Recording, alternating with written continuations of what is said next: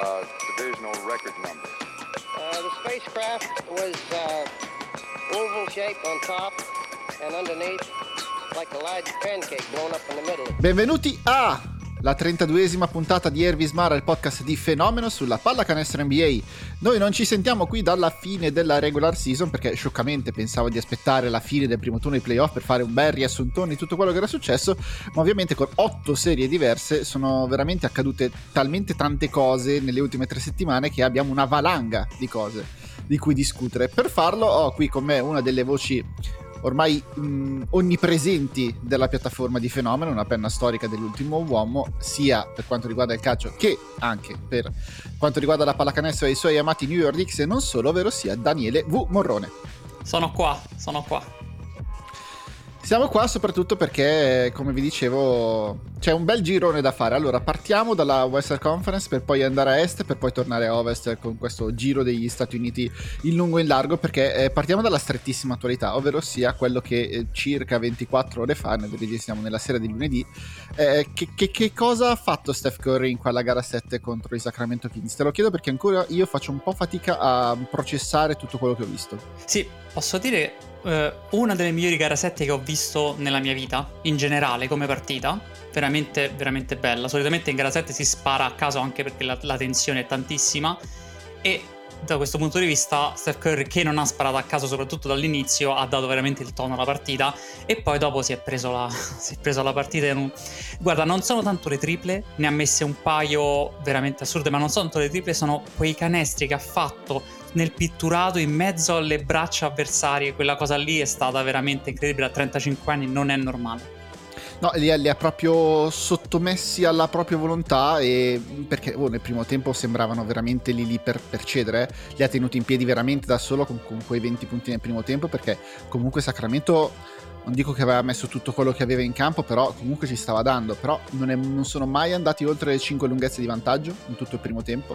E poi nel secondo tempo, io il primo tempo l'ho, l'ho recuperato ex post, mi sono collegato solamente per il secondo che, che ero impegnato ieri sera, e, e hanno iniziato a prendere, ma hanno preso qualcosa tipo dodici rimbalzi offensivi solamente nel terzo quarto gli Warriors, veramente uscivano da, da, da qualsiasi parte, e, e proprio da un punto di vista fisico, pur essendo loro la squadra teoricamente più, più vecchia, che quindi doveva pagare un po' quelle poche, tre, poche ore, cioè circa trentasei ore di distanza tra, tra gara sei e gara sette, e invece nel secondo tempo li hanno proprio schiantati, e Steph Curry ha dominato mentalmente la partita, proprio probabilmente con una prestazione da Michael Jordan. Non mi vengono tanti altri paragoni, solo che ha, ha, ha il fisico un po' diverso rispetto a quello di M J.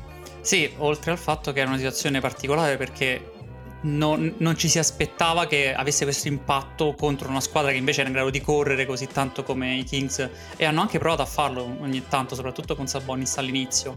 Invece lui si è preso i suoi tempi, si è preso il suo ritmo, quindi ha imposto il suo ritmo alla gara, che rispetto al solito l'ho trovato molto più ragionato, l'ho trovato molto più tranquillo. Anche quando sbagliava poi non forzava subito un'altra conclusione, ha provato a mettere in, uh, in the zone Klay Thompson almeno tre volte e Thompson non ci è entrato, e quindi lui ha, non si è neanche preoccupato del fatto che i compagni sbagliassero. Lo ha aiutato tanto il fatto che Kevon Looney prendeva ogni singolo rimbalzo offensivo e quindi poteva ridargli il pallone, ma devo dire che ha dominato oltre i cinquanta punti, che ricordo è il record storico, lo, lo avete sicuramente letto, vuol dire che nessun altro ha fatto una gara sette con cinquanta punti nella storia dell'N B A, e diciamo che due o tre gare sette si sono disputate nella storia dell'N B A, peraltro battendo un record di Kevin Durant che ne aveva segnati quarantotto un paio di anni fa con la maglia dei Brooklyn Nets contro i Milwaukee Bucks. Kevon Looney sì, veramente forse il secondo miglior giocatore dei Warriors in questa serie, per quanto è stato importante nella marcatura di Sabonis, nel togliere Sabonis mentalmente e fisicamente dalla serie,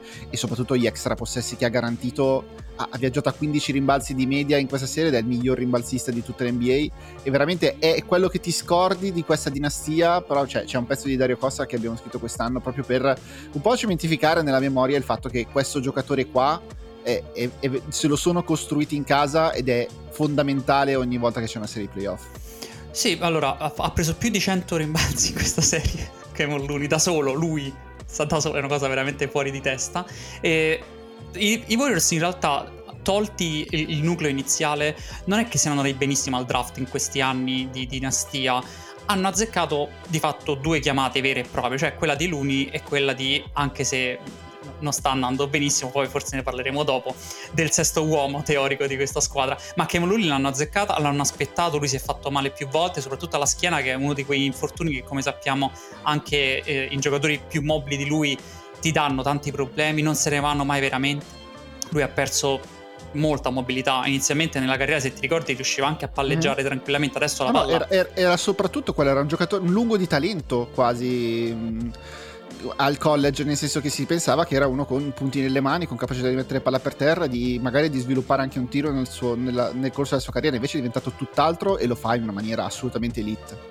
Sì, ed è una cosa che in questa stagione soprattutto sta uscendo fuori in modo prepotente, ovvero l'importanza dei rimbalzi offensivi. Eh, uh-huh. In questa serie, nelle altre serie, ne parleremo anche nelle altre serie, ma in questa serie il fatto che i Warriors avevano in Kevon Looney una persona che andava a prendersi tutti i rimbalzi in faccia a Sabonis ha aiutato tantissimo a mantenere il distacco che c'era in tutta la partita.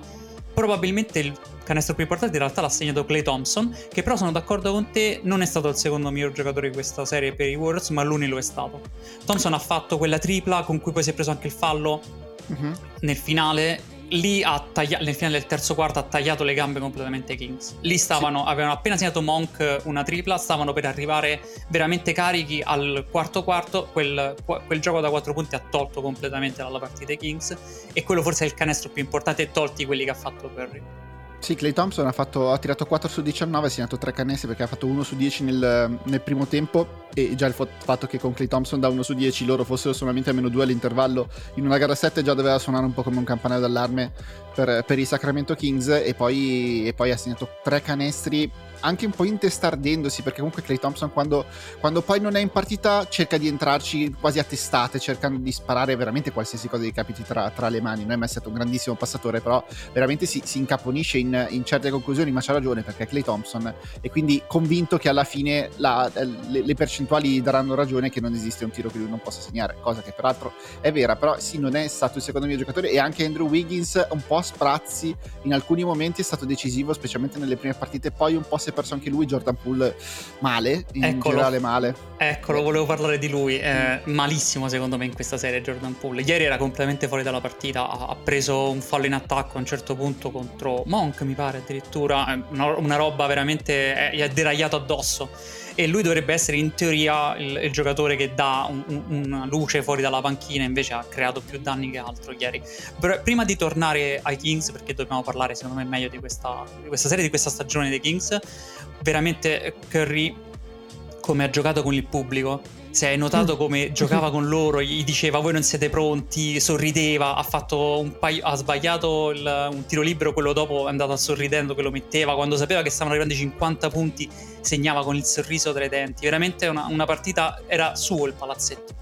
No, diventa anche crudele in quei, in quei frangenti lì Curry, perché proprio ti, ti, ti, ti entra nella testa e, e ti fa pensare ok, io questo qua non lo posso proprio battere. E se vi ricordate prima della nel, nell'ultima puntata che avevamo fatto con, eh, con, con Mickey Pettene, un po' tutte e due avevamo detto ok, bene i Kings, però per, vedere perdere Steph Curry contro questi qua al primo turno che comunque non hanno esperienza è, è, è un, po', un po' azzardato, ed è esattamente andata così. Alla fine Steph Curry è stato il miglior giocatore in campo, magari non è stato, magari i Warriors non, erano, non sono stati la miglior, se, la miglior squadra lungo le sette partite, però alla fine in un, uno sport che si gioca cinque contro cinque la volontà di un singolo può veramente imporsi su tutta quella di su tutta una serie, su tutta una partita, e alla fine è esattamente andata così. Quando, quando gli ha fatto il, il light beam dopo il canestro da cinquanta eh, punti, sì. cinquanta, lì è stato veramente crudele, è stato proprio cattivo. Però è, anche questo Steph Curry è uno che ti, ti ammazza con i sorriso tra i denti. Eh, guarda, The Babyface Assassin, finalmente possiamo ritirare fuori questo soprannome che avevano tolto per un bel po' perché si era fatto la barba, ma lo possiamo ritirare fuori. Probabilmente uno dei pochi soprannomi composti che secondo me doveva tenere rispetto a Steph, però ormai è Steph, ce lo teniamo così. Eh, oramai sì, è quasi la tendenza di quest'ultimo periodo che vengono quasi conosciuti solamente con il nome e non, e non più con, con un soprannome, con un nickname. Eh, no, parliamo un attimo anche dei Sacramento Kings, perché al netto di tutto rimane un enorme successo questa stagione.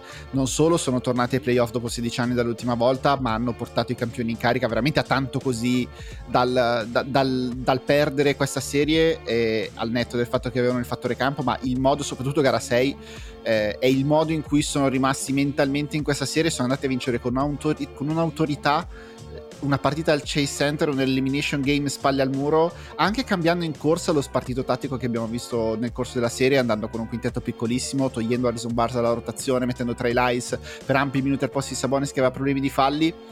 Eh, anche tanto coraggio dal da, da punto di vista di, di Mike Brown, e quindi al netto dell'eliminazione, che ovviamente perdere gara sette in casa non è mai piacevole, però comunque i Kings rimangono una delle storie migliori di questa stagione. Sì, hanno capito che questo è un nucleo che può funzionare, l'hanno fatto secondo me strada facendo, perché all'inizio il primo impatto è dici ok sono, siamo forti, però poi arrivano i Warriors e, e quando, quando tu dici ok siamo forti ma arrivano i Warriors cambia tutto quanto. Secondo me durante, la, durante questa uh, serie hanno capito su chi non possono contare più. Tanto anche per la prossima stagione e su... Vai. Il fatto che i Kings abbiano imparato anche in questa, diciamo in questa serie, su chi si possono fidare è quello che conta di più, secondo me. Non, non è tanto perché la, che la stagione fosse andata perfetta, siamo tutti d'accordo, è stata una delle part- diciamo è una delle squadre più divertenti da vedere giocare in questo momento nell'N B A. Questa è stata una serie bellissima, una delle migliori prime eh, ga- diciamo le serie del primo turno più divertenti che io ricordo, e che solitamente sono o blowout oppure toste, però toste nel senso che si segna poco. Qui invece abbiamo visto squadre che sono arrivate tranquillamente a poter segnare Uh, più di cento punti ogni volta, e lo facevano giocando un basket molto divertente. Però capire su chi puoi contare per giocare una squadra forte come gli Warriors era secondo me il passo che gli serviva, più che superare il turno, perché allora, essendo una sconfitta in gara sette non gli possiamo dire niente, grandissima stagione lo stesso, potevano vincere tranquillamente se non ci fosse stato Steph Curry, va bene così. Detto questo, Sabonis è stato un po' ridimensionato, ok, ma ad esempio De'Aaron Fox no, assolutamente no, anzi Kevon Looney neanche, secondo me è andata molto bene, ma hanno scoperto poi dalla panchina giocatori come Terence Davis. Tu te l'aspettavi Terence no, no, Davis? No, ho visto quello stato, che era stato in stagione, io no. È stato congelato in gara sei perché anche era fuori dalla rotazione no. nelle prime partite, in realtà poi l'ha scongelato e ha messo dentro un'energia, una voglia che ha veramente cambiato la serie, anche perché arrivati così là, una gara sei, una gara sette, giocando ogni due giorni, c'era anche un po' di fatica, soprattutto nei Warriors, e la sua energia che era fresco, diciamo, messo in campo, ha veramente cambiato l'energia di, di quella gara sei. Poi non è riuscito a confermarsi così tanto in gara sette perché comunque poi gli avversari ti studiano, fanno aggiustamenti, tutto il resto. Questi sono i playoff ed è anche giusto che sia così, però sì, la, la cosa migliore per i Kings è che sono riusciti a rimanere in partita, hanno costretto Steph Curry a tirare fuori il massimo del suo repertorio e, e già questo è un grande successo, senza che proprio tutti tutti tutti i giocatori della rotazione del quintetto abbiano giocato la loro miglior serie, anzi da Sabonis prima di tutti, ma anche Kevin Huerter poteva giocare molto meglio di quello che ha fatto in queste sette partite e, e, e non gli sono entrati dei tiri che normalmente durante la, la regular season gli sono entrati. Harrison Barnes ha avuto quella tripla là in gara quattro per andare sopra tre a uno, l'ha sbagliata, che però era, è lì... E lì sì, è finita. Però comunque nel senso la, non hanno neanche giocato tutti là. Quanti al loro massimo, e sono andati a tanto così dall'eliminare i Warriors. Per carità, una versione dei Warriors che adesso testeremo veramente la loro consistenza nella serie contro i Lakers, però comunque sono sempre i Warriors. Sì, devi andarli a battere comunque, eh, anche se sta in casa è sempre una gara sette. Eh, devo dire che a me ha fatto una, proprio una bella impressione questa squadra, veramente. Allora adesso facciamo, prima di tornare sui Lakers che li teniamo come ultima cosa anche in vista della loro serie con, con gli Warriors, passiamo invece nella Easter Conference, perché se eh, l'eliminazione dei Sacramento Kings di ieri sera comunque eh, non, non cancella quanto di buono hanno fatto nel corso della loro stagione, c'è un'altra eliminazione che invece è stata ben più rumorosa, ben più discussa e di cui forse dobbiamo fare un ragionamento più ampio, che è quella dei Milwaukee Bucks, perché i Bucks sono usciti al primo turno contro i Miami Heat in cinque partite e lo hanno fatto pur con delle attenuanti generiche, perché bisogna concederle, perché Giannis si è fatto male in gara uno, ha saltato gara due e gara tre, e anche quello che abbiamo visto in gara quattro e in gara cinque non era certamente il Giannis Antetokounmpo al cento per cento che, che si poteva sperare di avere. L'altra attenuante generica è che i Miami Heat hanno tirato col quarantacinque per cento di squadra da tre punti nel corso della serie e, e non so quante o- altre volte ricapiterà. La terza attenuante è che comunque dopo gara quattro coach Mike Budenholzer ha perso uno dei suoi fratelli per un incidente stradale, e quindi anche questo immagino che abbia avuto un peso non solo sulla sua serie ma sulla serie di tutti i Milwaukee Bucks. Quindi al netto di queste tre cose che bisogna concederle, è stata un'eliminazione veramente veramente pesante. Sì, dobbiamo, dobbiamo parlare di Giannis, sì. non, non, non tanto per l'infortunio, che è un attenuante, ok, ma c'è stato un meltdown da parte sua nel, nella gara sette, scusami, nell'ultima gara che hanno fatto, eh, è veramente pesante. Si è visto un finale in cui era completamente stato spazzato via mentalmente dalla partita, e questa cosa poi ha avuto un corollario in conferenza stampa che secondo me è il momento di affrontare. Allora affrontiamolo, perché io ho visto in giro de- de- delle opinioni su cui non mi sono veramente mai trovato, e-, e per giorni ho pensato di essere io quello sbagliato nel, nel ritenere certe cose su quell'intervista che ha dato Giannis, che sicuramente avete visto perché è andata dappertutto, è andata a, su Rai uno, in, cioè è andata sul T G uno, la, ne ha parlato Gramellini nella sua rubrica, ne ha parlato Eh, Montemagno nel suo video, cioè siamo veramente trasceso i, i limiti del basket, e secondo me questo è uno dei problemi che ho con quell'intervista con Giannis Antetokounmpo, cioè che è stata apprezzata e accettata e presa da esempio di sportività da gente che in realtà non segue la pallacanestro fondamentalmente, e, e quindi non conoscendo il contesto dell'eliminazione dei Milwaukee Bucks prende quelle parole come oro colato, come una grande lezione di sportività. Io non ci ho trovato niente che veramente fosse sportivo o, o che dovesse essere preso ad esempio. Non so che, che, che idea ti sei fatto tu. No, eh, sì, ci siamo, ci siamo scritti prima, perché io concordo con te che anzi eh, ne poteva uscire meglio secondo me, eh, ammettendo semplicemente il fatto che può succedere che nello sport si possa avere de- degli sbagli talmente grandi da, per- da dirti le mie aspettative erano queste a inizio stagione, le aspettative di tutti erano queste a inizio stagione e abbiamo fallito le aspettative. Non c'è niente di male, succede nello sport perché comunque è anche questo, ma cancellare questa cosa per dire non, non ci sta il fallimento nello sport, non è più sport professionistico, è un'altra cosa, è soltanto intrattenimento, è soltanto wrestling, e allora ok, va bene, accettiamo questa cosa, ma fino a che tu mi dici questo è sport professionistico, allora bisogna accettare il fatto che se hai l'aspettativa di vincere non questa serie ma proprio direttamente il titolo, sei stata nominata come squadra, come diciamo di riferimento di questa stagione per vincere il titolo, tu, i Celtics, le squadre maggiori, tu esci al primo turno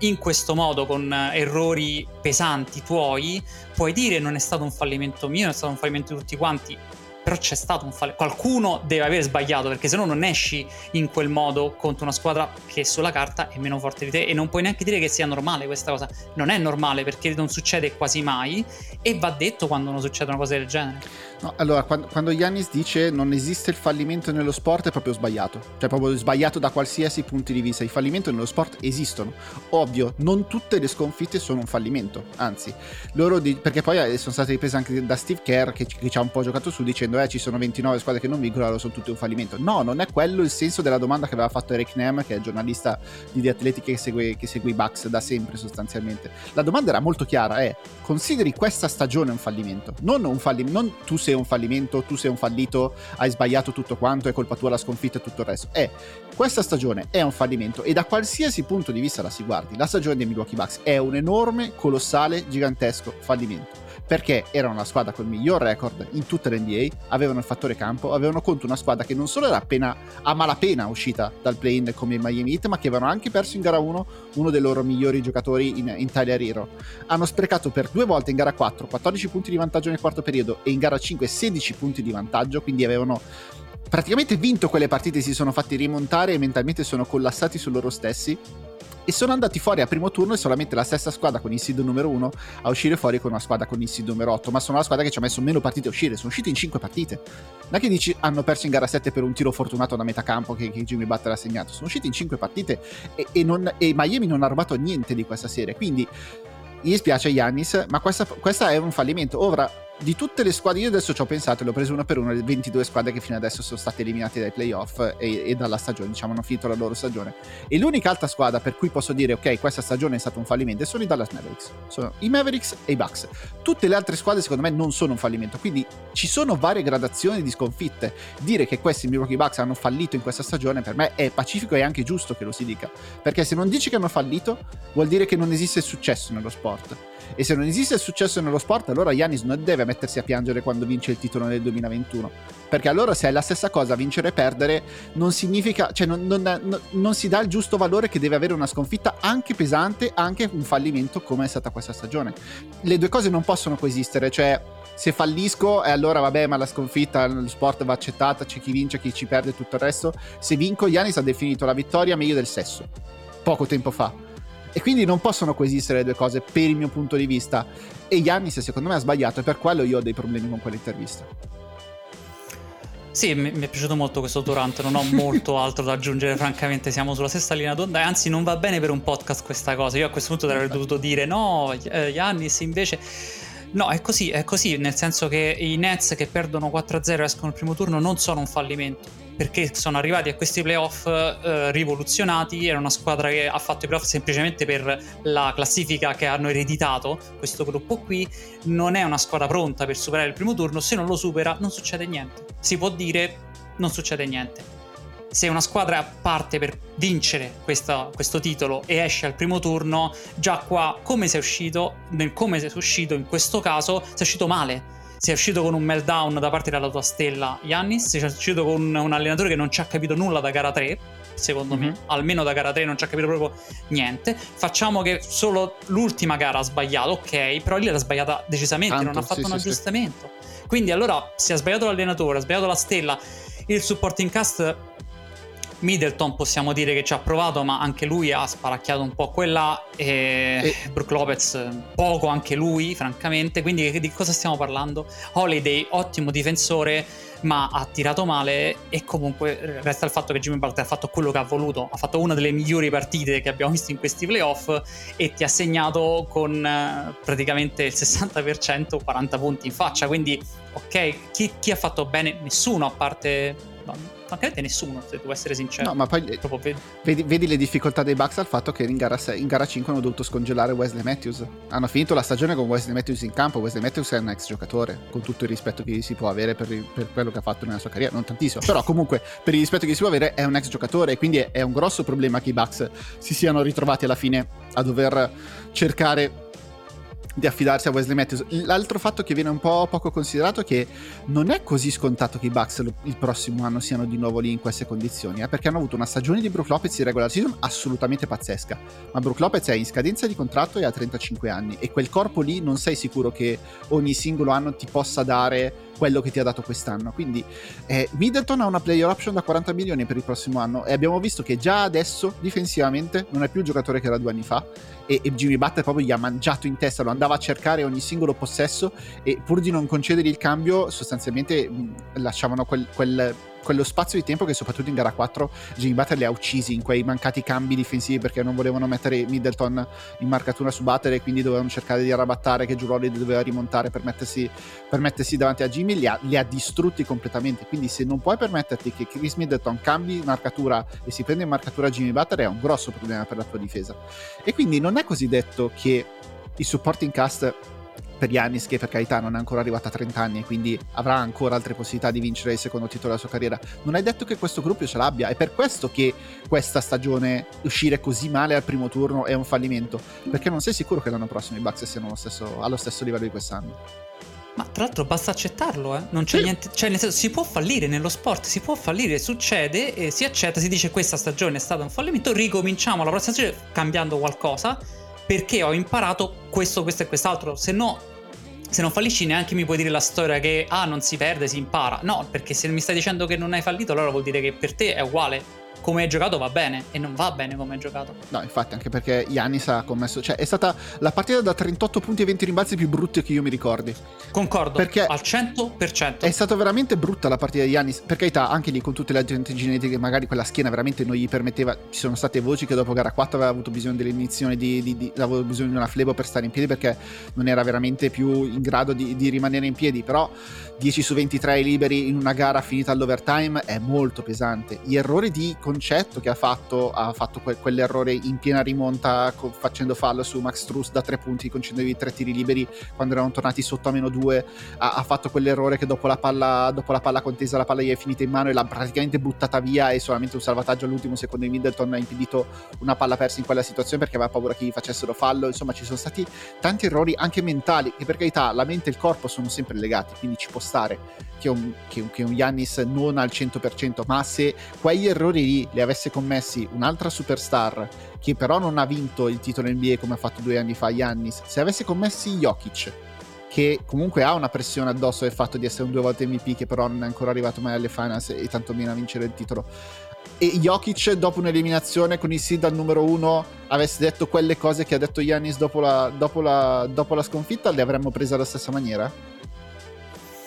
Sarebbe stato massacrato. Sì. Eh, veramente massacrato. Io, tra l'altro, basta avere Giannis così tanta palla in mano in queste partite, l'abbiamo cap- eh, lui deve segnare, non deve avere la palla e decidere lui le partite. Ormai è chiaro che non hanno vinto il titolo facendolo segnare, non capisco perché adesso invece deve essere lui a tenere. Vabbè, eh, perché Holiday e Middleton non sono più quelli di due anni fa, eh e prima se ne accorgono e, e meglio è, e loro hanno aggiunto pochi portatori di palla se non Gio Ingles, che però è comunque alla prima stagione dopo una rottura del, del crociato veramente importante. Tra l'altro mi sa che non ha segnato neanche un punto, eh, credo, credo, credo, credo di sì credo di sì ah, aggiungo un'ultima cosa, poi cambiamo, cambiamo argomento su, su, su Giannis. Le parole che ha rivolto a Eric Nehm, eh, il, il giornalista degli atleti, le ho trovate particolarmente fastidiose. Cioè quando gli dice eh, tu nel tuo lavoro eh, vieni promosso ogni anno oppure è un fallimento. Cioè è proprio fastidioso perché delle promozioni, o se fa bene o se fa male il suo lavoro, Eric Nehm non gliene frega niente a nessuno. Se invece Giannis Antetokounmpo va avanti o non va avanti ai playoff interessa boh a milioni di persone in giro per il mondo. È il motivo per cui Giannis Antetokounmpo viene pagato giustamente più di cinquanta milioni all'anno ogni singolo anno ed è un giocatore tra i primi tre cinque, quelli che volete, dell'N B A, perché alla gente importa di quello che succede nella carriera e nella vita di Giannis Antetokounmpo e, e di quello che fa in campo o non fa in campo. Di Eric Nehm non gli frega niente, quindi se Eric Nehm viene promosso o no non gliene frega niente nessuno. Se Giannis passa il primo turno o viene eliminato da una seed numero otto interessa un po' più di persone, è per questo che le cose sono un po' diverse, non sono esattamente la stessa identica cosa. Va, Basta? Va bene così, io passerei avanti perché sennò ci... Sì, sì, va sì, bene. Sì. Ehm, sempre rimanendo nella Eastern Conference, adesso dei Miami Heat magari parliamo anche... Vabbè, parliamone adesso perché in realtà dobbiamo parlare anche dei New York Knicks. Ehm, facciamo un passo indietro. L'eliminazione dei Cleveland Cavaliers con i New York Knicks. Anche qui, stessa identica serata, stesso identico risultato perché i Cavs con il fattore campo vengono eliminati in cinque partite. Però anche qui la stagione dei Cleveland Cavaliers io fatico a definirla un fallimento. Ma ti dirò di più, è un grande passo in avanti rispetto alla scorsa stagione e, e nella, di, nell'idea di avere un core giovane come hanno loro. È vero che eh, l'orologio è iniziato a, ad andare più velocemente dal momento in cui hai preso Donovan Mitchell, ok, però hai comunque un core giovane con l'idea che la tua finestra è nell'arco di almeno tre anni, giusto? Non è sicuramente mm-hmm. adesso, è tra qua a tre anni che tu ambirai a vincere il titolo. Hai fatto un passo in avanti ulteriore, hai trovato comunque un miglioramento nel, nell'inserire un giocatore bravo come Donovan Mitchell. Poi ci sono, c'è, c'è, ci sono sempre dei, dei ma, perché se no non usciresti al primo turno. Ci sono sempre dei ma, ma la parte positiva è secondo me decisamente superiore rispetto a quella negativa. Poi da questo si, si impara e si cresce, si migliora. Ad esempio miglioreranno il fatto che adesso sceglie se tirare Garland o tirare Mitchell, toglieranno un po' la palla da, dalle mani di Mitchell, impareranno che forse Jarrett Allen e Evan Mobley insieme sono stati mangiati completamente da un unico giocatore avversario, Mitchell Robinson. Allora devono capire forse come gestire meglio questa cosa, forse non bisogna puntare su Allen e vedere un'altra cosa. Ok, sicuramente manca un'ala piccola titolare perché né Caris LeVert né Okoro né Osman riescono a fare il lavoro di un singolo titolare, va benissimo, ma è un passo dopo l'altro che tu devi fare necessariamente partendo da una squadra così giovane. È un roster che già prima della stagione si sapeva che aveva dei buchi e questa stagione ha confermato che ha dei punti di forza molto importanti, perché comunque due giocatori che palle in mano sono in grado di creare come Mitchell e Garland non ce li hanno in tanti, perché comunque due lunghi in grado di cambiare su tutti i blocchi come Allen e Mobley non ce li hanno in tanti, ma questo non significa che non ci siano dei buchi giganteschi in giro eh, per il roster. Esatto, il... ma ci sta. No, ci sta. Il, qui- il, quinto, il quinto di quel quintetto lì è un grosso problema, lo è stato in questa serie e lo si è dimostrato tale. Le riserve in generale direi tutta la panchina. Il fatto che a metà stagione hai rinunciato a Kevin Love perché fisicamente non sembrava poter reggere eh, difensivamente nel, nello schema di, di J B Bickerstaff, e penso tra, peraltro che ci siano stati anche dei problemi personali, perché se no non si spiega che una squadra come Cleveland lascia andare l'unico lungo decente che ha in uscita dalla panchina, e quindi mi sa che qualcosa si è rotto a livello di rapporti proprio tra il coaching staff e, e Kevin Love, quando è stato scelto a un certo punto della stagione di, di metterlo in panchina e di farlo uscire dalla rotazione. Di Wade, che doveva essere diciamo il Kevin Love in uscita dalla panchina, ha avuto un infortunio alla spalla da quale non si è mai ripreso, e questo è stato un grosso problema perché sono mancati proprio i ricambi. Gli mancava un lungo, un Larry Nance che giocando da cinque tattico poteva cambiare un po' la strutturazione e, e giocare cinque fuori, ca- giocare in maniera un po' diversa in uscita, in uscita dalla panchina, e cambiasse un po' la strutturazione. Ricky Rubio è stato un grosso fallimento, perché il giocatore che si è ripresentato in questa stagione, bontà sua, poverino, non è colpa sua, però non, non, non riusciva a tenere il campo, e quindi un po' uno dietro l'altro tutte queste tessere che si sono unite, poi una sconfitta in gara cinque contro una squadra su cui sulla carta quantomeno dovevi partire alla pari, e poi invece i Knicks si sono dimostrati nettamente migliori.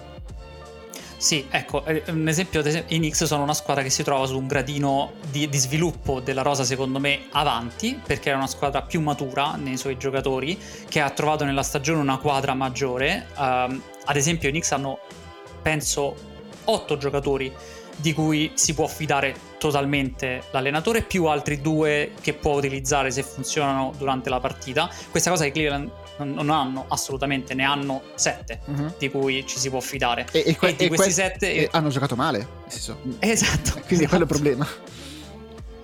E invece eh, New York ha un quintetto che funziona, e anche dalla panchina una second unit che funziona, hanno diversi incastri che riescono a utilizzare, e Thibodeau in questa serie ha dimostrato di capire dove poter puntare per far male tantissimo a Cleveland, e questa cosa qui non è stata mai, non c'è stato un aggiustamento in grado di risolverla. Diciamo che Bickerstaff non è uscito benissimo da questa serie, ma forse non aveva proprio gli uomini, perché se, se diciamo che se Mitchell Robinson mangia in testa a Allen per tutta la serie, ma tu chi metti a posto di Allen? Lo fai, lo fai giocare di meno, e non hai però un altro lungo da poter mettere al posto suo. Giochi con i piccoli, però a quel punto, se giochi con i piccoli, ci sta New York che mette in campo Hart, eh, Barrett e Randall, e tu semplicemente non sai dove andare a prendere i rimbalzi. New York l'ha vinta nel personalmente nel pitturato, dominandola totalmente, perché aveva anche i giocatori per poterlo fare. Era una serie che abbiamo scoperto in realtà andando avanti nella serie che si sposava benissimo con quello che voleva fare Tibbs. Questa cosa non si pensava all'inizio, e non c'è stato un modo per aggiustarsi. No, eh sì, evidentemente è stato, è stato così, e penso che comunque molto sia dovuto al fatto che Evan Mobley è al suo secondo anno dell'N B A. Se rigiochi questa serie con Evan Mobley, mi, mi immagino al quinto, sesto anno del suo sviluppo, la serie è molto diversa, perché mi immagino un Evan Mobley che regge molto meglio fisicamente nel pitturato, che sia molto più difficile da spostare, che a, ri, a rimbalzo possa tenere in piedi una squadra, non dico da solo, ma comunque in maniera molto migliore di quello che può fare adesso quando viene scalato da cinque, e soprattutto il La, la singola cosa che può cambiare la traiettoria di questi Cleveland Cavaliers e farli trasformare da buonissima squadra a una squadra contender per il titolo è che Evan Mobley segni da fuori, perché se, in, se riesce a mettere su un tiro, non dico che devi tirare come Steph Curry al quaranta per cento come Wembanyama, però se diventa un tiratore rispettabile da trentasei per cento da tre punti, e allora cambiano le prospettive per i Cleveland Cavaliers, perché improvvisamente quel campo diventa molto più largo, e anche per le, le penetrazioni di Garland e Mitchell non si ritrovano più gli alberi contro cui si sono ritrovati a penetrare in questa serie. Sì, anche perché in questa serie eh, si sono accorti che anche Hartenstein sembrava più forte rispetto a quello che è, cioè se anche Hartenstein riesce a gestire il traffico nel pitturato, evidentemente è nel reparto lunghi che è successo qualcosa che non andava. Mm-hmm. Se, questo senza, senza nulla togliere comunque alla serie dei New York Knicks, e in particolare di un giocatore che se, no, se non è stata la migliore guardia est poco ci manca, ma la serie che ha giocato Jalen Brunson è stata impressionante sotto ogni punto di vista. Sì, ah, finalmente posso parlare dei New York Knicks, nonostante sia dopo una sconfitta in gara uno del secondo turno, ma ci arriveremo. È stata una serie entusiasmante personalmente, ma per tutti i tifosi Knicks è stata una serie entusiasmante, perché per la prima volta dopo anni capisci che hai un giocatore che si prende quei tiri lì ma allo stesso tempo gestisce un attacco che non era non, è, non succedeva, perché quando ci stava Melo si prendeva quei tiri lì, si prendeva i tiri in allontanamento, ma poi faceva solo quello, era una serie di soli jumper. Invece eh, Brunson si prende le, le cose in avvicinamento, il floater, penso sia in questo momento il miglior esecutore del fondamentale del floater che ci sta in N B A, sicuramente è quello che ne ha fatti di più, o almeno così dicevano uh, ieri in, in uh, telecronaca. Mm-hmm.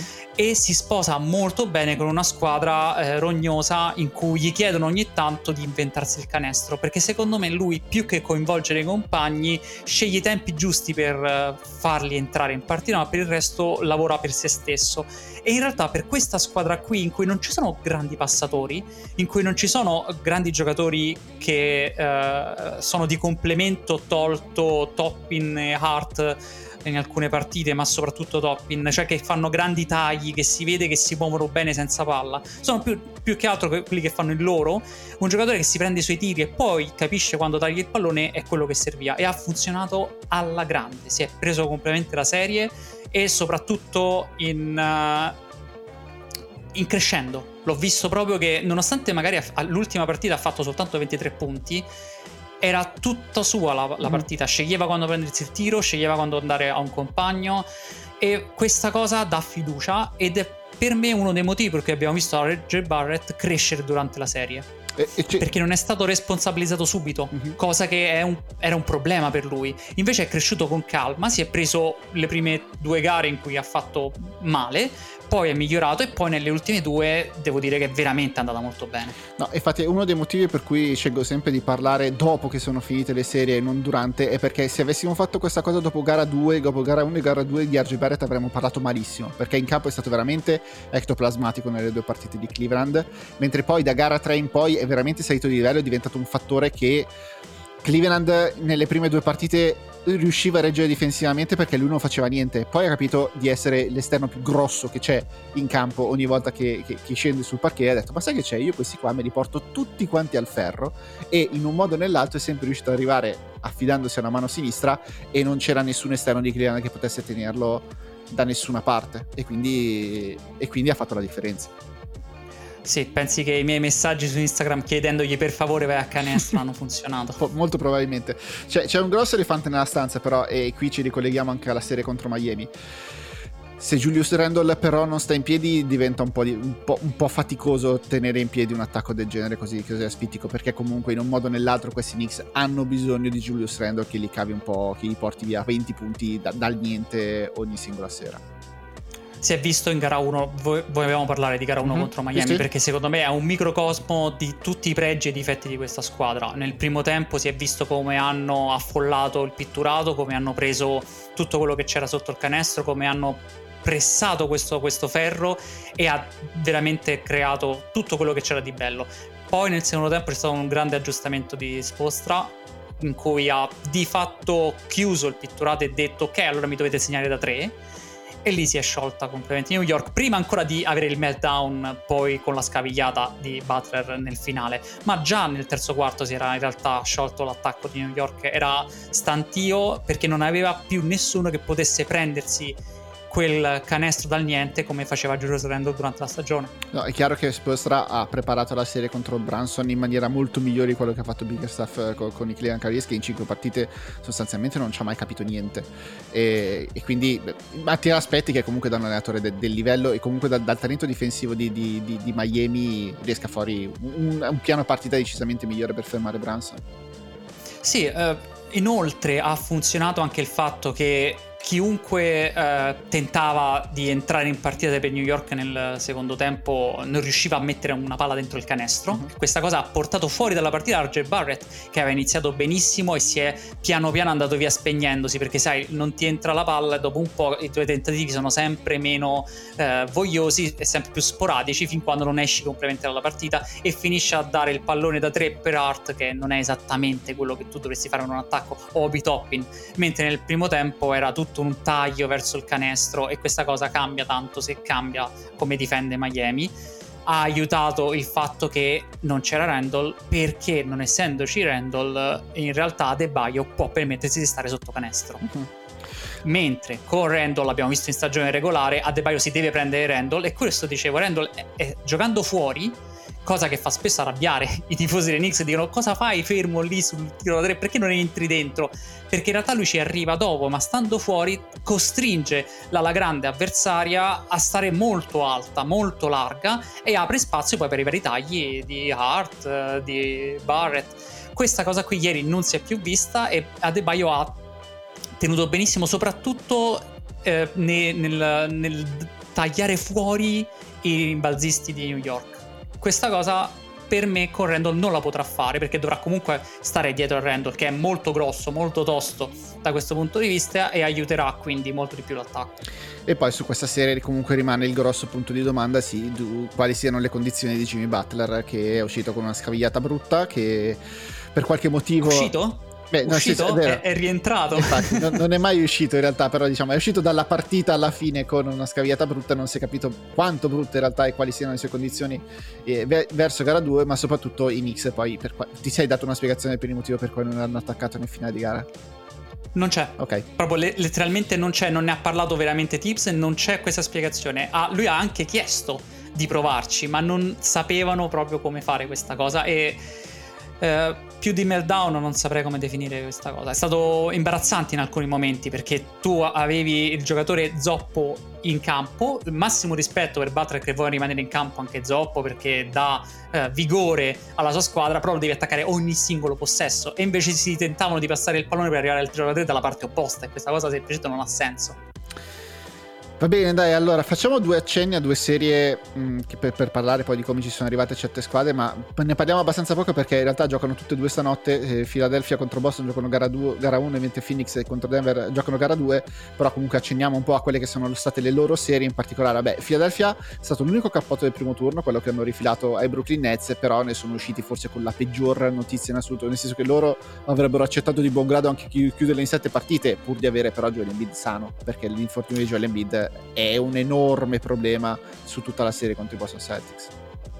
Sì, ehm, si ripete ogni anno più o meno questa eh, sì. cosa, che Embiid non, non riesce ad arrivare sano, e non c'è una serie per, per solito, non c'è una serie se non c'è Embiid, quindi fin quando non torna, speriamo che torni subito, perché non, non ha neanche senso parlare di un preview contro i Celtics, semplicemente no, e Philadelphia in questo momento non è una squadra che è in grado di reggere questa, questa serie. No, infatti l'unica cosa su cui possono, possono aggrapparsi i Sixers è che comunque i Boston Celtics nella serie contro Atlanta non sono stati esattamente l'epitome della concentrazione e della continuità su lunghi quarantotto minuti e lungo l'arco della serie, nel senso che hanno acceso e spento, hanno inserito boh, forse la seconda marcia, ma non appena mettevano un accenno di terza, cioè il secondo quarto di gara uno li hanno completamente distrutti, e, e anche alla fine sono bastati tre minuti giocati veramente da Boston Celtics per aprire in due la partita, una serie che è arrivata a gara sei ma non si è capito neanche veramente come. Sì, io sono un grande estimatore delle squadre che hanno l'interruttore. Solitamente ci si, ci si, ci se le prende con queste squadre, dico, ma perché non giochi sempre così? Invece secondo me i playoff servono anche la capacità di capire quando devi accelerare veramente, perché tanto questa, questa serie contro Atlanta non era mai stata veramente in dubbio. Era chiaro che prima o poi avrebbero fatto i tre quattro minuti a partita per, per vincerla, e ci sta quindi che lo fai quando in gara sei decidi che è finita, tre minuti in cui bruci completamente e fai vedere che sei la migliore squadra in questo momento nell'N B A contro un avversario che aveva poco, poco altro da, da poter fare. È preoccupante per le altre, più che altro il fatto che in seconda sono, hanno superato il primo turno senza nessun problema in realtà. Ecco, l'unica cosa che può giocare contro i Boston Celtics è adesso un pochino di pressione su di loro, cioè perché comunque delle quattro rimaste, squadre che sono rimaste a est, se non arrivano in finale per come sono messi adesso, poi possono sempre arrivare degli infortuni a cambiare un po' le, tar- le, le, le carte in tavola, però per come sono messi adesso, se i Celtics non tornano in finale veramente hanno da, da mangiarsi le mani da, da qui all'eternità, perché è l'occasione veramente ghiottissima. Sì, sì, in questo momento sono mh, la migliore squadra che c'è in N B A, o almeno quella con più probabilità di arrivare a, a vincere l'anello, anche perché a est non c'è, senza non c'è neanche N B A al cento per cento, non c'è proprio corsa, ma non ci sta proprio la capacità delle altre squadre di reggere sette partite contro uno, un gruppo ormai così esperto come quello dei Celtics. A meno che poi quando arrivano in finale non ci sia dall'altra parte una tra Phoenix e Denver, che è l'altra serie che, che, che continua stanotte. In gara uno i Nuggets hanno vinto abbastanza agilmente eh, la, la loro partita contro i Phoenix Suns, continuando un trend comunque già visto anche nella serie contro Minnesota, che è durata cinque partite ma ne poteva tranquillamente durare quattro, hanno concesso gara quattro dopo essere andati sopra tre a zero nella serie contro i Timberwolves. E diciamo che rispetto all'ultimo mese e mezzo di regular season dei Nuggets, che è stato veramente balbettante, le cinque vittorie in sei partite di playoff, abbiamo visto dei Nuggets decisamente più pronti, più reattivi e più concreti nel loro essere comunque la squadra col seed numero uno nella Western Conference. Sì, a me aveva un po' preoccupato nel finale di stagione regolare la forma di Murray. Pensavo si, eh, fosse arrivato un po' con la in riserva di energie, o si stava tenendo, non, non riuscivo bene. Invece ho capito, sì, eh, effettivamente semplicemente si stava tenendo, non c'era nessun problema, e anzi abbiamo visto una delle migliori prestazioni di questi playoff in gara uno. Eh, niente da dire, se sono sani, se riescono a rimanere sani, questa squadra effettivamente ha la capacità, con il suo pick and roll tra Murray e Jokic, di rendere quasi un problema il fatto che il pick and roll così bravo, così diciamo ben calibrato dei Suns è però legato al mid range, mentre loro fanno questo pick and roll che è legato al tiro da tre, quindi semplicemente hanno una marcia in più da poter mettere in campo. Se sono sani, Eh. vediamo quanto reggono, e che questa si prospetta una serie lunga, e fare la fiammata iniziale poi non è detto che possa funzionare poi anche nel, nel lungo periodo. Ad esempio, non devo vedere qualcosa di più da Porter Junior. No, ehm, hanno, è andato tutto bene in gara uno ai Nuggets, nel senso che non c'è una singola cosa che, che non ha funzionato, e bisogna vedere co- con gli aggiustamenti però se hanno la versatilità in, e sono in grado di reggere anche agli aggiustamenti che Phoenix inevitabilmente farà a livello di rotazione, perché voglio ben sperare che Shamet non veda più il campo dopo lo scempio che ha fatto in gara uno, perché è stato veramente Uff. puntato e distrutto ogni singola volta che, che è sceso in campo. I Nuggets stanno volando in questo momento, stanno vincendo di gran lunga i minuti senza Jokic, che è una notizia sensazionale per loro, ma stavo guardando che Jokic ha il secondo peggior differenziale di tutta, di tutta la squadra, cioè in questi playoff nei duecentododici minuti che ha giocato, differenziale con Jokic in campo è meno diciassette virgola quattro, quello con Jamal Murray in campo è meno ventisei virgola otto. Ovviamente questo non significa che i Nuggets giochino meglio senza Jokic e Murray, ma significa che stanno reggendo nei minuti in cui non ci sono le loro due stelle in campo, e questa è una notizia sensazionale per, per Coach Malone, perché in questi anni il problema fondamentale dei Nuggets è stato sempre quello: come sopravviviamo nei minuti in cui Jokic non, ha, non è in campo. E invece in, okay. in questi playoff è, è tutto il contrario. Anche perché devo dire che eh, non è che abbiano una panchina lunghissima, cioè ci hanno fatto vedere in, in gara uno uh, Jeff Green, mm-hmm. eh, Bruce Brown e Christian e Brown, Christian Brown, Brown basta, giusto? Sì, sì, gli unici, poi quelli altri sono entrati che era la partita era già finita. Questi sono diciamo i tre che sono entrati dalla panchina, e, e sono pochi mm-hmm. per, per reggere una sette gare. Quindi v- bisogna vedere se effettivamente questa cosa funziona dopo gli aggiustamenti. Ho uh, visto molto bene Bruce Brown comunque, sì, sì. Gli è entrato tutto. Ecco, ci, ci pensavo prima, secondo me Bruce Brown è È il giocatore che veramente rappresenta il, la pallacanestro che cos'è nel duemilaventitré di tutta l'N B A, cioè nel senso che se metti Bruce Brown in una qualsiasi altra epoca probabilmente non è neanche in N B A. In questa epoca qua in cui non capisci che ruolo fa, perché che ruolo ha esattamente Bruce Brown? È una guardia, è un'ala, è un cinque tattico, è alto ovviamente un metro e novanta, è uno che porta blocchi, uno gioca con la palla, sa fare di tutto, non fa niente in una maniera eccezionale, però ha una capacità fondamentale che è quella di saper giocare con le stelle. Sì, questo sin dai tempi dei, dei Brooklyn Nets, in cui si muoveva in tutti gli spazi che gli lasciava giocare con, con Durant, con Irving e, e, e con Harden, e lo ha confermato ancora adesso, oltre che in difesa può marcare qualsiasi tipo di giocatore anche se non te ne accorgi. È veramente il giocatore più duemilaventitré che mi viene in mente. Molto bello, anche perché questi sono i role player in questo momento, anche uh-huh. se vedi Hart con i Knicks, più o meno sì, l'idea è sempre sì, la sì. stessa. E ti devo chiedere però a questo punto di Chris Paul, perché non è che l'ho visto benissimo francamente. Eh, accende e spegne, la, la cosa che mi preoccupa di più in assoluto è che devono nasconderlo in difesa. E eh. devono metterlo sempre sulla, sull'avversario meno pericoloso, perché non ti fidi più di averlo più a marcare la palla. E una delle, delle capacità speciali che ha avuto nel corso della sua carriera Chris Paul è stato quello che difensivamente era un giocatore che invece potevi metterlo sulla palla e, e, ed essere sicuro che faceva un lavoro più che egregio. È ovvio che la versione trentottenne di Chris Paul, trentasettenne, dove ah, ah, non mi ricordo precisamente a che punto siamo della, della sua carta di identità, è, è diverso da questo punto di vista qua, specialmente dopo quello che ha fatto Jamal Murray. Io mi aspetto che Devin Booker in gara due e nel resto della serie si prenda anche però dei possessi contro, contro Jamal Murray, perché, perché la sfida è lì, perché se non riescono a fermare Jamal Murray questa serie non, non, non va avanti per i Suns. Sì, no, chiedevo di Chris Paul perché mh, mentre eh, sia Booker che Durant comunque loro l'hanno fatto, potevano fare certamente di più, ma al di là dei punti proprio dico comunque i, i loro tiri se li sono presi, anche abbastanza, qualcuno anche abbastanza complicato, una ventina di tiri a testa, forse esageratamente bilanciati, che questo è quello che ho da dire in questo momento, esageratamente scolastici nelle scelte che vanno a prendersi di chi tiro io, tira lui, come, come la giochiamo questo qua. Invece andava un po' più sporcata la partita, soprattutto avendo un giocatore in fiamme come Murray in quel momento. Decisamente sì, e poi non hanno fatto niente per togliere la palla dalle mani, sostanzialmente non hanno portato un raddoppio, non hanno fatto un, uno schema aggressivo, mentre in realtà i Nuggets sono scesi in campo con un'idea molto chiara, cioè su tutti i pick and roll che coinvolgono DeAndre Ayton raddoppiamo la palla, dobbiamo per forza togliere la palla dalle mani di Booker, di, di, di Durant e di Chris Paul, e se DeAndre Ayton vuole batterci tirando, facendo i suoi tiretti da, da tre metri, da cinque metri, quello che sono, lo faccia pure, per noi non c'è nessunissimo problema pur di togliere la palla dalle mani di quei tre là, ed è la cosa giusta da fare se devi affrontare questi Phoenix Suns, che hanno un grosso problema dal punto di vista matematico, nel senso non hanno perso gara uno perché hanno preso solamente sedici tiri da tre punti nella parte diciamo competitiva della, de, della partita prima che, prima che diventasse un blowout, però hanno preso cinque tiri da tre punti in tutto il primo tempo e diventa proprio matematicamente difficile, cioè ti, ti rendi la vita più difficile, non impossibile, non è possibile vi- senza tir- vincere una partita senza tirare tre punti se c'hai Durant, Booker e Chris Paul, però visto che non mettono neanche così tanta pressione al ferro, devono veramente stravincere a, a livello di tiri liberi tentati, devono stravincere a livello di rimbalzo e invece sono andati sotto a rimbalzo, devono stravincere nelle palle perse e invece hanno perso anche la battaglia delle palle perse. Metti tutto assieme, ci aggiungi anche Jamal Murray che fa le fiamme, gara uno è stato da questo punto di vista impossibile da vincere per loro.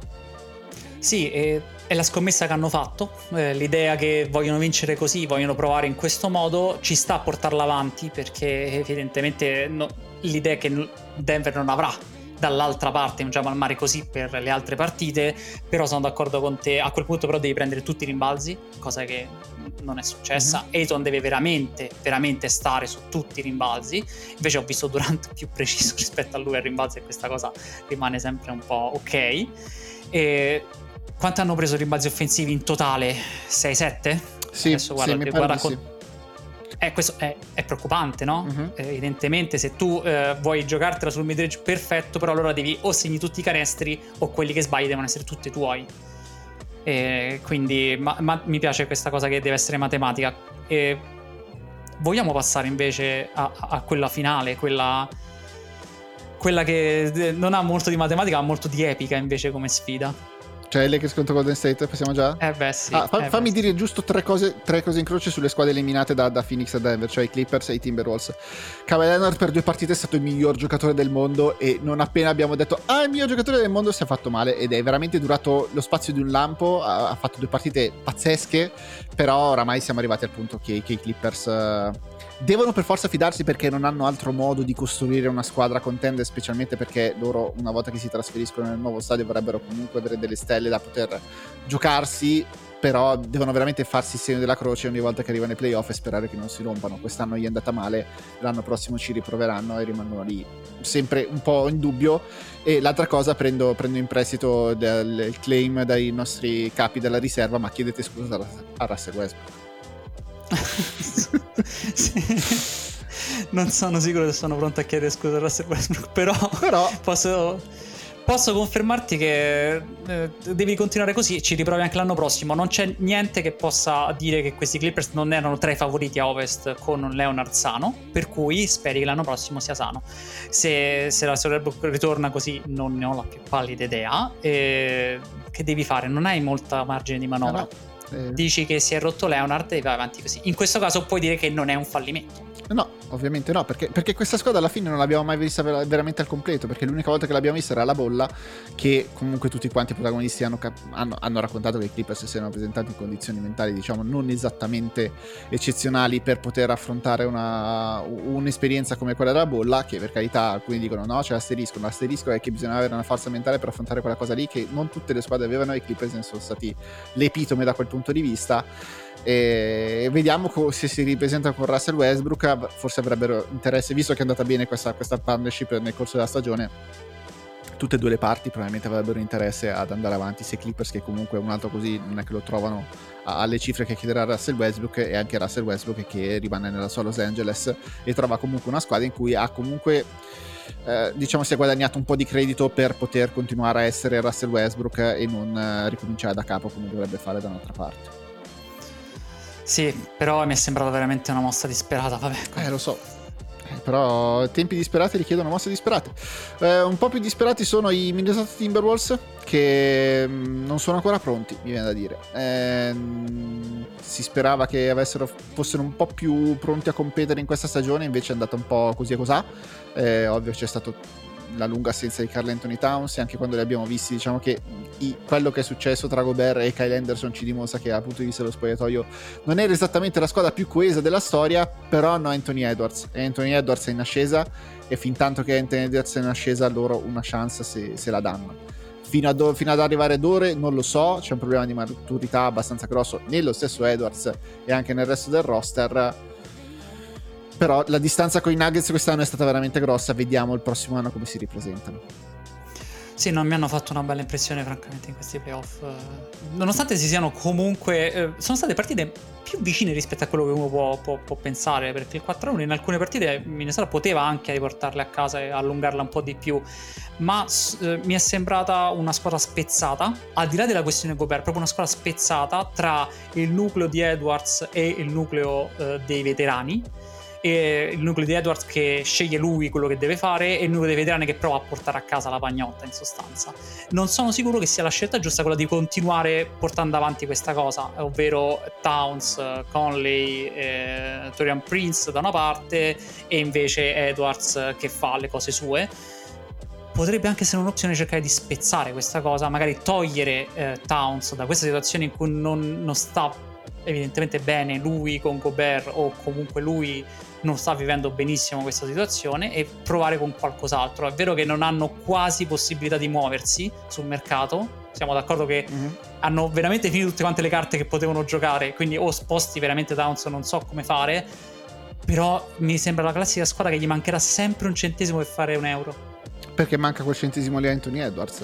Eh, però se, se gli arriva... non arriverà mai quel centesimo però a Anthony Edwards, questa è la questione.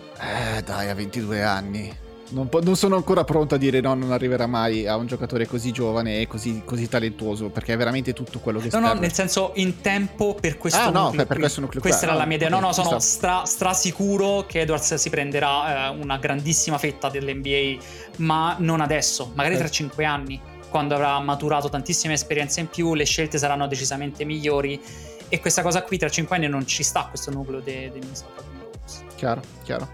Allora, chi invece è qui adesso pronto a competere e non sappiamo che cosa succederà del domani, ma per adesso siamo assolutamente qui, sono i Los Angeles Lakers, che hanno completato l'upset ai danni dei Memphis Grizzlies, una serie di cui veramente c'è molto di cui parlare, perché sono successe settantacinque miliardi di cose anche qui, come inevitabile in qualsiasi serie che coinvolga LeBron James. Se poi ci si mette anche Dillon Brooks a, a, a, ad aggiungere altro, poi vabbè, l'infortunio di Ja Morant in gara uno, il ritorno, le partite che ha fatto, le partite che non ha fatto successivamente, insomma... Da dove vuoi partire per analizzare questa serie? Ah, mi scrocchio le, le nocche, perché questa è una serie molto interessante ed è stata una serie molto più lunga rispetto alle sei partite, secondo sì, me. Sì. Cioè, proprio dentro le stesse partite abbiamo visto più partite, abbiamo visto più esplosioni, più casini. Eh, Janet Jackson è sembrato il miglior difensore dell'N B A, allo stesso tempo è stato dominato da Davis in alcune partite. Davis è sembrato il miglior giocatore dell'N B A, allo stesso tempo è il miglior secondo giocatore della squadra quando LeBron decide di giocare. Veramente di tutto. Forse iniziare da Morant, però. Ok. Non è uscito bene, lui non è uscito bene da questa serie, ma è un momento di chiaro... Uh, cioè, c'è qualcosa da sistemare nella sua figura. Cioè, non sta portando avanti bene la sua immagine all'interno della squadra e all'esterno. E questa cosa si vede anche in campo. È testardo, lo sarà sempre, ma non puoi uscire tirando col venti per cento in gara sei. No, gara sei da quel punto di vista lì è stata veramente brutta da vedere per tutta Memphis, cioè una partita talmente brutta che ti viene voglia di cancellare dalla memoria per, far avere un, un, per fare un ragionamento un po' più sensato, un po' più equilibrato di quello che si è visto, perché se li giudichi solamente da quella partita lì è veramente tutto da rifare, cioè veramente una, da rifare da capo. Poi ci pensi per davvero, guardi la carta d'identità di Morant, di Jordan Jackson Junior, di Desmond Bane e dici ok, non è tutto da buttare, però sicuramente che ci sia un problema di maturità anche qui lo hanno ammesso loro stessi, cioè l'ha ammesso Taylor Jenkins, ha detto in questo spogliatoio dobbiamo crescere dal punto di vista mentale, ed è quello che manca soprattutto quest'anno con i problemi che ci sono stati fuori dal campo con, con Ja Morant, che lui stesso ha ammesso hanno avuto un impatto sull'organizzazione, sulla squadra in generale, e con quello che ha fatto Dillon Brooks, che è sinceramente imperdonabile, perché lo, lo ha detto Zach Lyman ieri nella, nella, nell'intervista in uscita, cioè, ci siamo andati dei, a creare dei problemi da soli fuori dal campo, delle distrazioni che veramente non ce n'era alcun bisogno, che bisogno c'era di andare a, a, a, a, a stuzzicare così LeBron James, Eh, e mettendoti una pressione addosso gigantesca, perché quello poi è il problema, non è tanto la reazione che ha avuto LeBron. LeBron ha fatto LeBron, non dico che l'ha quasi ignorato Dillon Brooks, perché comunque qualche parolina gliel'ha detta e, e soprattutto anche dopo la serie qualcosina sì. ha fatto capire, però è la pressione, il fatto di avere tutto l, tutta l'arena dei Los Angeles Lakers che ti fischia non appena entri in campo per riscaldarti, perché ti devi mettere addosso quella pressione lì? Magari Dillon Brooks l'avrebbe fatto lo stesso, cioè sarebbe successo, successo lo stesso per Dillon Brooks, perché è un giocatore odioso, però dopo che fai quelle dichiarazioni lì veramente te le vai a cercare. Sì, ha fatto il Draymond Green, e senza però avere accanto Klay Thompson e Steph Curry. Cioè Draymond Green si prende i fischi, si prende la scena anche perché vuole togliere pressione ai suoi compagni, sapendo che però loro poi gli copriranno le spalle quando sono in campo dal fatto che fanno un trentello a testa. Se invece tu ti prendi i fischi, ti prendi la pressione, poi ovviamente tu non sei un giocatore che è in grado di segnare più di una dozzina di punti a partita, e dall'altra parte toppano i tuoi compagni, non si riescono a coprire le spalle, devi scappare dallo spogliatoio come ha fatto Dillon Brooks. Ecco, e l'altra cosa che mi ha dato un po' da pensare è che non ho visto nessuno dei compagni di squadra prendere le difese di Dillon Brooks, cioè mi sembra che l'abbiano lasciato veramente da solo nella sua battaglia con i mulini a vento, e anche lui le, le, le, diciamo il modo in cui è sparito sempre di più mentalmente, cioè non è che è uscito fuori facendo il Dillon Brooks.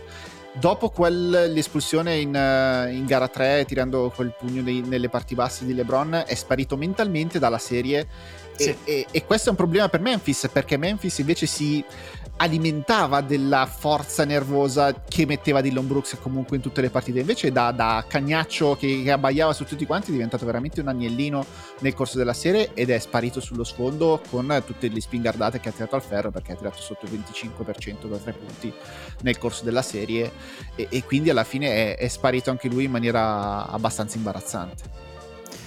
Detto il fatto che comunque non, è lui, non può essere lui comunque il giocatore che tira avanti no, una no, squadra certo. in una situazione così eh, decisamente eh, sfortunata, perché se tu ti metti contro la squadra di LeBron James e fai questa cosa devi sperare che poi dall'altra parte però non ci sta LeBron James, invece c'è proprio lui, e quindi finisce che eh, allora se i tuoi compagni non riescono a portare avanti la cosa tu ti eclissi piano piano, perché ha fatto secondo me anche bene a farlo, perché se no rischiava veramente grosso, rischiava di uscirne ancora peggio di come ne è uscito scappando dallo spogliatoio.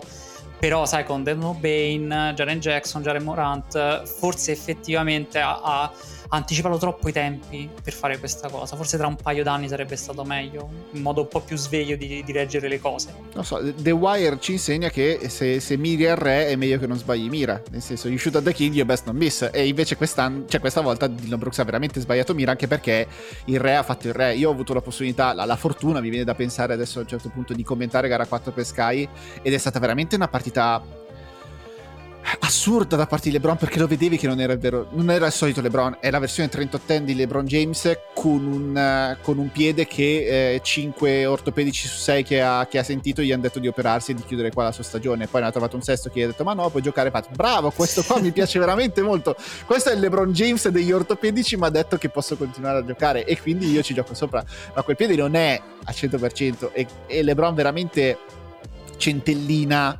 come, come un monaco buddista le, le, le azioni in cui ha la possibilità di essere veramente LeBron James. In quella gara quattro lì le abbiamo viste, ha giocato normalmente quando LeBron gestisce e fa il LeBron, si va a scegliere il difensore peggiore tra gli avversari, lo punta continuamente e vince le serie così, lo abbiamo visto centinaia, migliaia di volte nel corso de, degli ultimi anni, e vedevi che proprio invece lasciava la palla a, agli altri da gestire, la lasciava a Reese, la lasciava a, a D'Angelo Russell, la lasciava a Dennis Schroeder, e, e lui gestiva e sceglieva i momenti delle partite in cui mostrare veramente LeBron James, si teneva da parte come i, i piloti di Formula uno che si tengono da parte le gomme per i, per i giri veramente decisivi. Eh, lui fa esattamente così, si sta gestendo il più possibile. Non so se però una versione gestita e tir- col freno a mano tirata di LeBron James possa servire contro Golden State, ma intanto ce lo siamo goduti in questa serie. Sì, eh, gara quattro, proprio pivotal game se ce n'è stato uno in questi mm. playoff, perché l'hanno vinta là la serie. E l'hanno vinta nonostante non si sia visto il migliore Anthony Davis eh, proprio in quella partita, e grazie anche al fatto che ha, hanno una squadra attorno, perché Reeves, Russell, Vanderbilt, eh, ma anche Schroeder ha, ha fatto comunque il suo, a, Hachimura per tutta la serie. Se tu hai almeno sette giocatori da poter ruotare utili in campo tutti quanti, e hai James che si sceglie i cinque, diciamo due minuti nel primo quarto, poi due minuti nel secondo quarto, poi cinque minuti nel terzo, riesce quindi a, a gestirsi in questo modo, e tu li tieni, lo tieni comunque in partita quando lui non c'è, o quando si prende la pausa, quando si mette con le gambe diciamo piegate in, in campo, allora cambia veramente tutto. E tra questi ti direi che Austin Reeves mi ha stupito, perché ok in regular season, ma questa cosa playoff no? Non me l'aspettavo proprio. Basti citare un dato: in sei partite della, della serie i, i Lakers hanno avuto sei migliori marcatori diversi, e questo nella squadra di LeBron James credo che non sia mai successo nel corso della sua carriera, perché figuriamoci se non era lui il miglior marcatore dei suoi. Raramente è successo che avesse attorno una squadra così equilibrata dal punto di vista quantomeno delle responsabilità offensive da quello. Prendersi però eh sì, nel senso ci sono tre palleggiatori che oltre a, le, oltre a lui, non so quante volte nella sua carriera le sue squadre hanno avuto bisogno che ci fossero tre palleggiatori oltre a lui nella rotazione, perché lui si pigliava tutti i possessi. Per dire, i Miami Heat concedevano a tre persone di, di, di palleggiare, erano lui, era Mario Chalmers, era Dwayne Wade, tutti gli altri non dovevano neanche azzardarsi a palleggiare, e ai Cleveland Cavaliers non si andava molto lontano, erano lui, era Kyrie Irving, basta fondamentalmente, che avevano il permesso di, di giocare un pick and roll e di mettere palla per terra. Qua i Lakers invece passano tanti minuti in cui a iniziare l'azione sono altri giocatori, e Austin Reeves da quel punto di vista qui è stata una rivelazione, perché ci si immaginava ok, bianco, non particolarmente atletico, non particolarmente dotato, questo qua è un tiratore sugli scarichi, invece no, invece questo qua quando mette palla per terra sa gestire più che decentemente un pick and roll, e se gli dai un minimo di spazio fa canestro con una faccia tosta e un'arroganza tecnica eh, veramente sorprendente. Sì, eh, questo peserà tantissimo nella sfida contro i Warriors. Mm-hmm. Trovo che, che tro- avere più palleggiatori servirà in modo fondamentale, perché ok che ti gestisci se sei LeBron James, però i Warriors non sono eh, Memphis, no, non hai la, la capacità di stare in campo per quarantacinque minuti scegliendo tutto il tempo il, il, quando prendi il canestro, non ce la puoi fare secondo me a questo livello, perché dall'altra parte hai molte più bocche da fuoco, hai molte più capacità di fare il parziale, che invece Memphis non ha trovato in questa serie. Ma, ma basta vedere la fatica che hanno fatto a, a inseguire Desmond Bane in gara quattro e in gara cinque adesso, sì. eh, ed era solo un tiratore in una squadra di non tiratori. Pensa adesso che devi andare contro Steph Curry, Klay Thompson e Jordan Poole e tutti gli altri. Eh, diventa veramente più difficile anche nascondere LeBron James, che in questa serie ha potuto fare veramente il lupo di ruolo, perché è il quinto miglior rimbalzista, se non ho visto male, di questi playoff, con undici rimbalzi di media, e, e poteva veramente gestirsi perché non era costretto a, a muoversi sostanzialmente in giro per il campo. Questi Warriors invece, se ti distrai un secondo ti trovi una tripla in testa da parte di uno degli Splash Brothers, ed è un attimo che finisci sotto. Peraltro i Lakers non hanno il fattore campo in questa serie, perché il Golden State è finito sopra in classifica, e quindi veramente tosta. Detto questo, c'è e abbiamo, abbiamo parlato così tanto dei Lakers, ma non abbiamo parlato del miglior giocatore dei Lakers, perché Anthony Davis è stato la gemma dell'infinito in alcune partite. In gara sei, primo tempo, è stato veramente una delle prestazioni difensive più impressionanti che io abbia visto recentemente. Ti posso chiedere se secondo te in questo momento è il miglior difensore al mondo? Sì, eh, nel senso, quando è in piedi, quando è sano, sì, eh, e ce l'ha dimostrato, ed era evidente che avesse una motivazione extra di dimostrare ok, avete dato il premio di difensore dell'anno a Jaren Jackson Junior, però guardate che se allaccio le scarpe, se sono in piedi, il miglior difensore del mondo sono ancora io. E è arrivato a un certo punto proprio Memphis, girava a largo, non ci provava neanche ad andare sotto quell'area, faceva spavento ogni volta che, che arrivava un avversario, e, e proprio vedevi che chi girava la testa diceva vabbè, io questo, questo layup non, non ci provo neanche a, a, a farlo, perché tanto mi mangia, e quindi proviamo a passarla in giro, e poi si sono sciolti davanti al muro di Anthony Davis. Sì, è, è, mi ha ricordato veramente tanto Pick Garnett mm-hmm. in alcuni momenti in cui ha questo motore che non si spegne mai, che lo vedi che può arrivare su qualunque pallone, qualunque allungo lo fa, va su qualsiasi rimbalzo, riesce a fare il doppie volte, salta su se stesso, veramente veramente impressionante. Non me l'aspettavo a questo, a questo ritmo di gioco, perché comunque aveva un sacco di volume di gioco da dover coprire in questa, in questa serie. Eh, vediamo se contro Looney questa cosa funziona, se riesce a, a rimanere comunque eh, con un motore alto nonostante ci sia un rimbalzista eccezionale come Looney dall'altra parte. Immagino che sia eh, un po' questa l'idea di, di, di Kerr, cioè probabilmente di avere Green su, su James, che è più alla Carmalone, più statico. Forse avevamo detto all'inizio della carriera, lui quando avrà quaranta anni giocherà come Carla Malone. Eh, effettivamente siamo là, ci siamo, siamo arrivati, sì. Ci siamo arrivati, dopo, dopo Magic Johnson è arrivato a Karl Malone e, e, e invece eh, così deve avere anche Green in aiuto, e invece eh, Looney su, però Looney è molto più statico rispetto a Davis.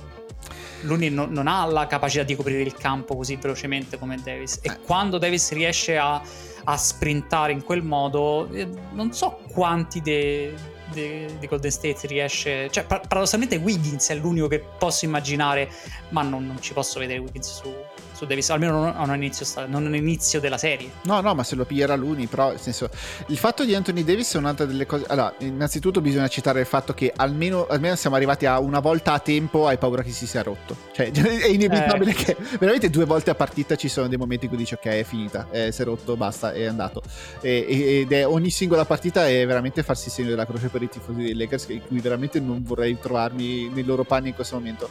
L'altra cosa è che mi sembra che abbia smesso di intestardirsi, e anche il coach Steph abbia smesso di intestardirsi a voler di dare palle in situazioni statica, nel senso quei possessi in post basso in cui lui prende jab step, jab step, mh, palla per terra, virata, e poi deve prendersi un tiro tutto storto in allontanamento da canestro perché non vuole andare a prendersi in contatto perché ha paura di farsi male, tutto il resto. Quella cosa lì mi sembra che l'abbia lasciato molto da parte e si, sia, si stia limitando a fare il roller, e quello lo sa fare in una maniera spaziale. Sì, devo dire che era nella bolla che aveva capito, secondo me, questa cosa. Uh-huh. Era nella bolla che aveva capito che doveva essere molto più aggressivo verso il canestro e a prendere palla in velocità, e da questo punto di vista non è Garnett in attacco proprio per questo motivo. Quel palleggio palleggio vado indietro di Garnett non ce l'ha Davis, o comunque non con la continuità con cui ce lo può avere eh, in teoria un giocatore che se ne prende così tanti. Non sono, cioè, non sono così sicuro che convenga eh, a fargli avere tanto volume offensivo da parte dei Lakers contro eh, Golden State, e tenerlo invece più fresco dal punto di vista difensivo. Anche perché servirà, eh, nel senso che è ovvio che la, la prima cosa che devi fare contro Golden State è, è cercare di, di, di rimanere con loro sul perimetro e di non concedere i triple aperti a, a quei due là. Però è, è anche vero che, che chiudere il pitturato sicuramente, sicuramente aiuterebbe a cercare di tenere il passo.